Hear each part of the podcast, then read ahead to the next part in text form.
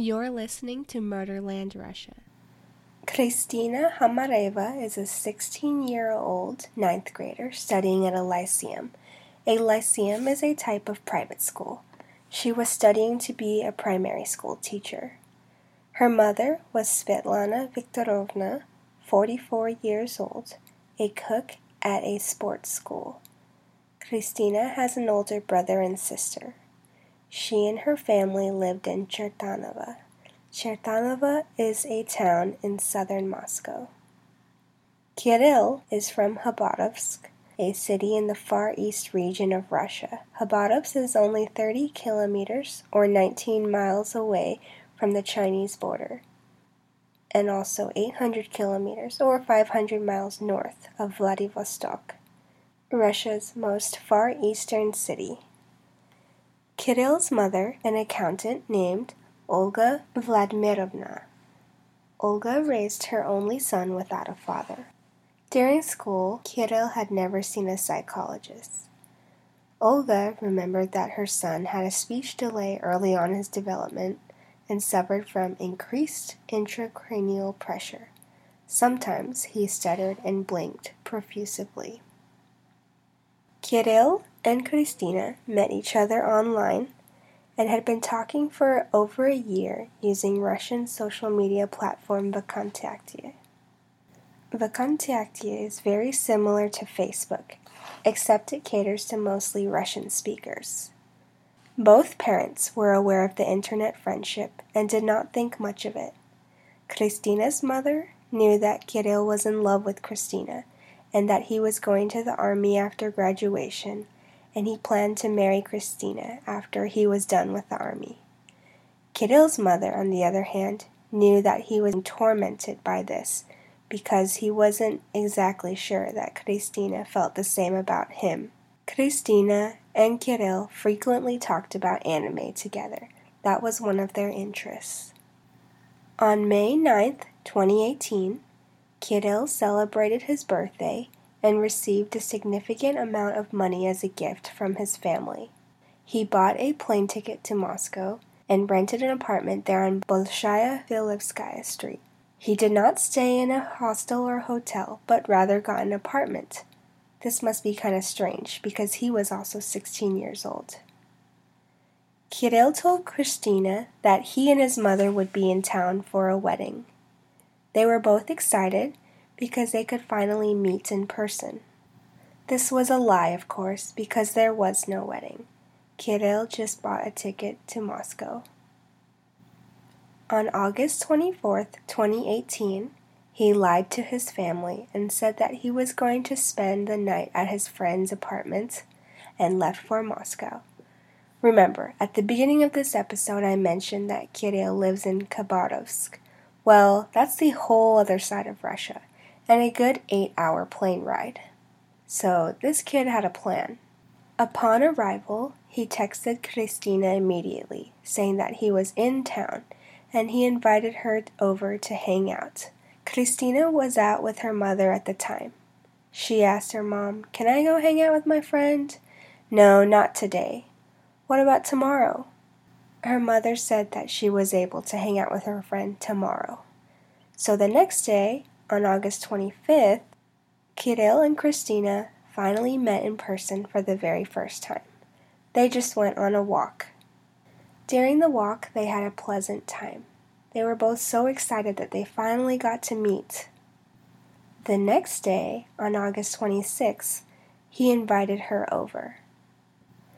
Kristina left her house around 4 p.m.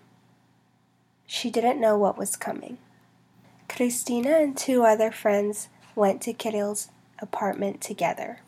At first, the visit was okay. They laughed, talked, and got to know each other. Then the two friends left. Kirill and Kristina started arguing because he was jealous of her friends. He said that she spent way too much time with them and not enough time with him. The fight got heated. He felt so upset that he stabbed her to death. At first, it was satisfying. That'll show her. She needs to spend more time with me. Except then he started freaking out. What did he just do? He got so scared. He dismembered her body and threw the body parts into different garbage bags. After that, he separated the bags and put them into different garbage cans. He put some of the bags in a garbage near his home. He put some at a dumpster down the street. He also got rid of the weapon. On August 27, 2018, a day later, Kristina's mother reported her disappearance to the police. A Lisa alert was issued. Lisa alert is similar to an Amber alert. In Russia, Lisa Alert is a volunteer search and rescue team. It is more than just a 24 7 response alert system, like it is in the US, but it also directs volunteer sources on active searches for missing people. Lisa Alert gets its name from a missing five year old Lisa Formina, who went missing and was found in 2010. It doesn't work directly with law enforcement. All searches are conducted by volunteers. The Lisa alert for Kristina stated that she was 16 years old, wearing black jeans, black sneakers, a white t shirt with pink strawberries, and a pink backpack. She was last seen at Kutuzovskaya Metro. She is 160 centimeters, with brown eyes, black hair, and metal rimmed glasses. This is the Lisa alert that the entire nation heard after Kristina's disappearance. Пропала девочка Хамраева Кристина, 2002 года рождения. С 26 августа 2018 года нет про нее никаких достоверных информации о ее местонахождении. Особые приметы. Носит очки на металлическом оправе. Рост 160 сантиметров. Худощавое телосложение. Волосы черные, глаза карие. На ней была одета белая футболка с розовыми клубниками, черные джинсы, черные кроссовки. After committing the brutal murder and disposing of the body parts, Kirill left his self rented apartment and went to stay with relatives in Korolev. Korolev is a town north of Moscow.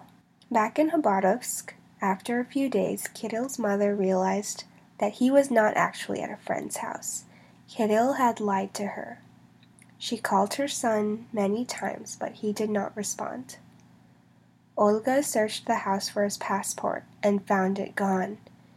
It dawned on her that maybe he had went to Moscow. Finally, they had a video chat, and during that chat, Kirill acted normally.